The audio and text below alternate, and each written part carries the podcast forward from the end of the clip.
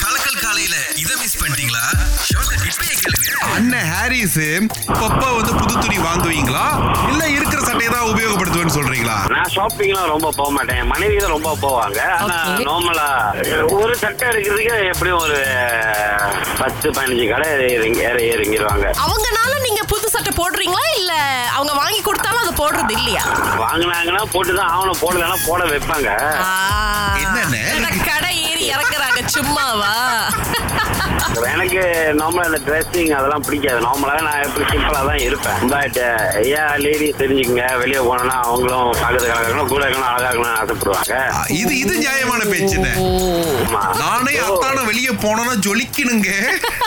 நம்முடைய health director general Tan Sri doctor Noor Hisham Abdullah அவர்கள் முப்பத்தி ஐந்து வருடங்களா பொதுத்துறையில ரொம்ப முக்கியமா வந்து இந்த மெடிக்கல் ஃபீல்ட்ல இருந்து இப்ப ரிட்டையர் பண்ண போறாரு. சோ அதனால இவ்வளவு நமக்கு நிறைய விஷயங்கள் அள்ளி கொடுத்தவர் இப்ப ரிட்டையர் பண்ணும்போது அவரை பத்தி பேசாம இருந்தா எப்படிங்க? ஆயிரத்தி தொள்ளாயிரத்தி எண்பத்தி எட்டுல மருத்துவரா இவரோட வந்து பணியை ஆரம்பிச்சிருக்காரு சுரேஷ். அதுக்கப்புறம் கடந்த பத்து ஆண்டுகளா டிஜியா இருந்திருக்காரு. ஒரு ஹெல்த் டிஜி அப்படின்னு சொல்லும்போது வேலை எவ்வளவு? அதுவும் முக்கியமா அவரே நினைச்சிருக்க மாட்டாரு. இந்த மாதிரி ஒரு கோவிட் காலகட்டத்துல நம்ம வேலை செய்வோம் அப்படின்னு சொல்லிட்டு இருந்தாலும் ரொம்ப அருமையா அந்த காலகட்டத்துல நம்ம நாட்டை வழி நடத்துறதுக்கு ரொம்ப உதவி புரிஞ்சாருங்க ரொம்ப ரொம்ப நன்றி சார் உங்களுடைய சேவைக்கு.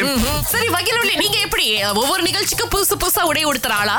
ஒரு ஒரு நிகழ்ச்சியும் நம்ம வந்து புதுசா போட மாட்டோம். தீபாவளிக்கு முக்கியமான தீபாவளிக்கு வந்து ஃபேமிலி எங்க வீட்ல வந்து நானே என் ஹஸ்பண்ட் என் ரெண்டு பிள்ளைங்க. ஒரே மாதிரி கலர் ஸ்டோன் வந்து ஒரே மாதிரி போடுவோம். நான் என்ன சாரி எடுக்கிறேனோ என் மகளுக்கும் அதே சாரி தான். ஆனா என் ஹஸ்பண்ட் வந்து ஒரே சட்டை அந்த வெள்ளை கலரை தவிர எதையும் போட மாட்டாரு. அதே மாதிரிதான் என் பையனும். அவங்க ரெண்டு பேரும் ஒரே டோன்ல தான் இருப்பாங்க. நானும் என் மகளும் தான் ஒரே மாதிரி இருப்போம். இப்ப கணவரையும் பையனையும் மட்டும் ஏன் வெள்ளையிலே விட்டீங்க? அவங்களுக்கு ஏன் கலர் கலரா எடுத்து கொடுக்க மாட்டீங்களா? என் ஹஸ்பண்ட் வந்து கொஞ்சம் டிஃப்ரெண்ட் அவர் பேரு சுரேஷ் தான். அவருக்கு வந்து பிளேனா சிம்பிள் வெட்டி ஒரு வெள்ளை கலர் சட்டை. அவ்வளவுதான். எஸ்ன்னு பேர் ஆரம்பிக்கிறவங்க எல்லாமே சிம்பிளா தான் இருப்பாங்க போல இருக்கு. காலை ஆறிலிருந்து பத்து வரை. கலக்கல் காலையில் சுரேஷ் மற்றும் அகிலாவுடன் இணைய தவறாதீங்க. ராகா ஆஹா சிறதேசை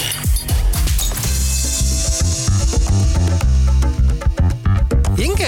அனுப்பின மெசேஜ் எல்லாத்துக்கும் ரெண்டு டபுள் டிக் வந்துருச்சு. அது ப்ளூவாகவும் மாறிடுச்சு ரிப்ளை பண்ண மாட்டேங்கிறாங்களே. சரி நம்ம என்ன பண்ணுவோம்? ஒரு கோலை போடுவோம் அம்மாக்கும். ஹலோ மா மா நான் வந்துட்டேம்மா எங்க இருக்கீங்க?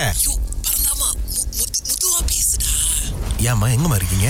படத்துல இருக்கேன். புது மாவல் படம் வந்திருக்குல்ல அதை பார்த்துட்டு இருக்கேன் மாவல் படத்துலயா? அப்பா கூட எப்ப இருக்கீங்க உங்க அப்பா கூட நான் ஏன் போனோம் நான் என் ஃப்ரெண்ட்ஸ் கூட வந்திருக்கேன். மை கேர்ள் ஃப்ரெண்ட்ஸ் என்னது? உங்களுக்கு கேர்ள் ஃப்ரெண்ட்ஸா இது மாதிரிலாம் கேள்விப்பட்டது இல்லை என்ன உளறிக்கிட்டு இருக்கீங்க? கடத்திட்டாங்களா யாராவது உங்களை? நீ போன பதினஞ்சு வருஷத்துல எனக்கு நிறைய ஃப்ரெண்ட்ஸ் வந்துட்டாங்க. சரி இப்ப நீ ஏன் இப்ப என்ன வேணும் உனக்கு? நான் வீட்டுக்கு வந்துட்டேம்மா. மலேசியாவுக்கு வந்துட்டேன். வீட்டுள்ளுக்கு தான் இருக்கேன். ஓகே சரி. ஓகே சரியா? மா நான் என்னம்மா சாப்பிடுறது? என் ரூம் எங்க? வீடே இருட்டா இருக்கு. யாருமே வீட்ல இல்ல. என்ன பண்ணிட்டு இருக்கீங்க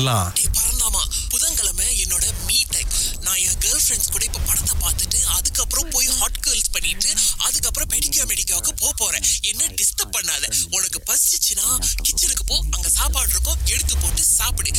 ஏன் நேரத்தை தொல்லை பண்ணாத?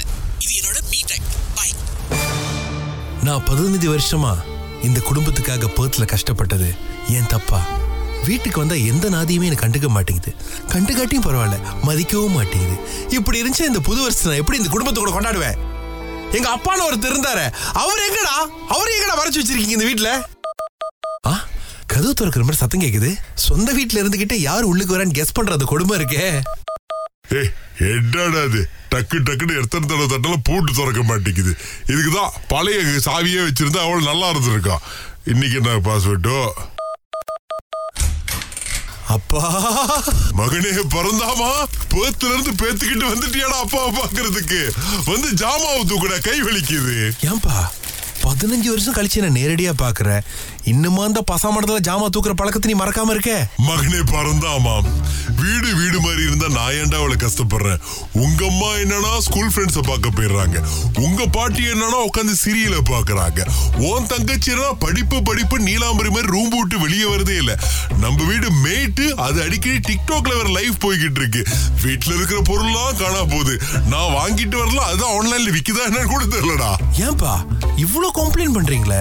வீட்டை யாராவது ஒருத்தர் இருந்து பொறுப்பா பார்த்து கூடாதா உங்களுக்காக தானப்பா உங்களெல்லாம் விட்டு நான் வெளியூர்ல போய் வேலை செஞ்சு காசு அனுப்பிக்கிட்டு இருக்கேன். ஏண்டா பறந்தாமா இவ்வளவு வாய் பேசுறீடா. கலாச்சாரத்தோட ஒரு வெள்ளக்காரிச்சி கூட்டு வந்திருந்தா அவ இந்த குடும்பத்தை அழகா விளக்கேத்தி பார்த்திருப்பாளடா. ஏன்பா இருந்து நான் பிச்சுக்கிட்டு வந்ததே இங்க இருக்கிற நல்ல ஒரு தமிழ் கலாச்சாரத்தோட இருக்கிற பொண்ணு திருமணம் பண்றதுக்கு தான் நீங்க என்னமோ வெள்ளக்காரி அப்படின்னு உளறிக்கிட்டு இருக்கீங்க?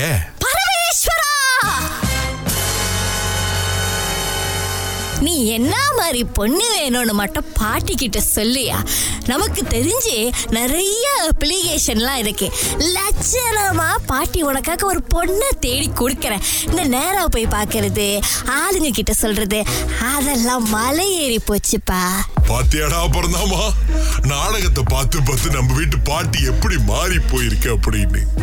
தும்புனா கூட ஆன்லைன்ல தான் தும்புன்னு அடம் பிடிக்கிறாங்கடா அப்பா பாட்டி இந்த பொண்ணு பாக்குறது கல்யாணம் பண்றதுலாம் அப்புறம் வச்சுக்கோ. நான் வந்ததுல இருந்து பசி பசிங்கிறேன். யாருதான் இந்த வீட்ல சமைக்கிறா? எங்கடா அந்த அங்கையர் கண்ணி? இதை தெரிஞ்சுக்க நாளைக்கு கல்கல் கலை கேளுங்க. ஐ எம் ஃபாரின் ரிட்டன் பர்த் பரந்தாம்.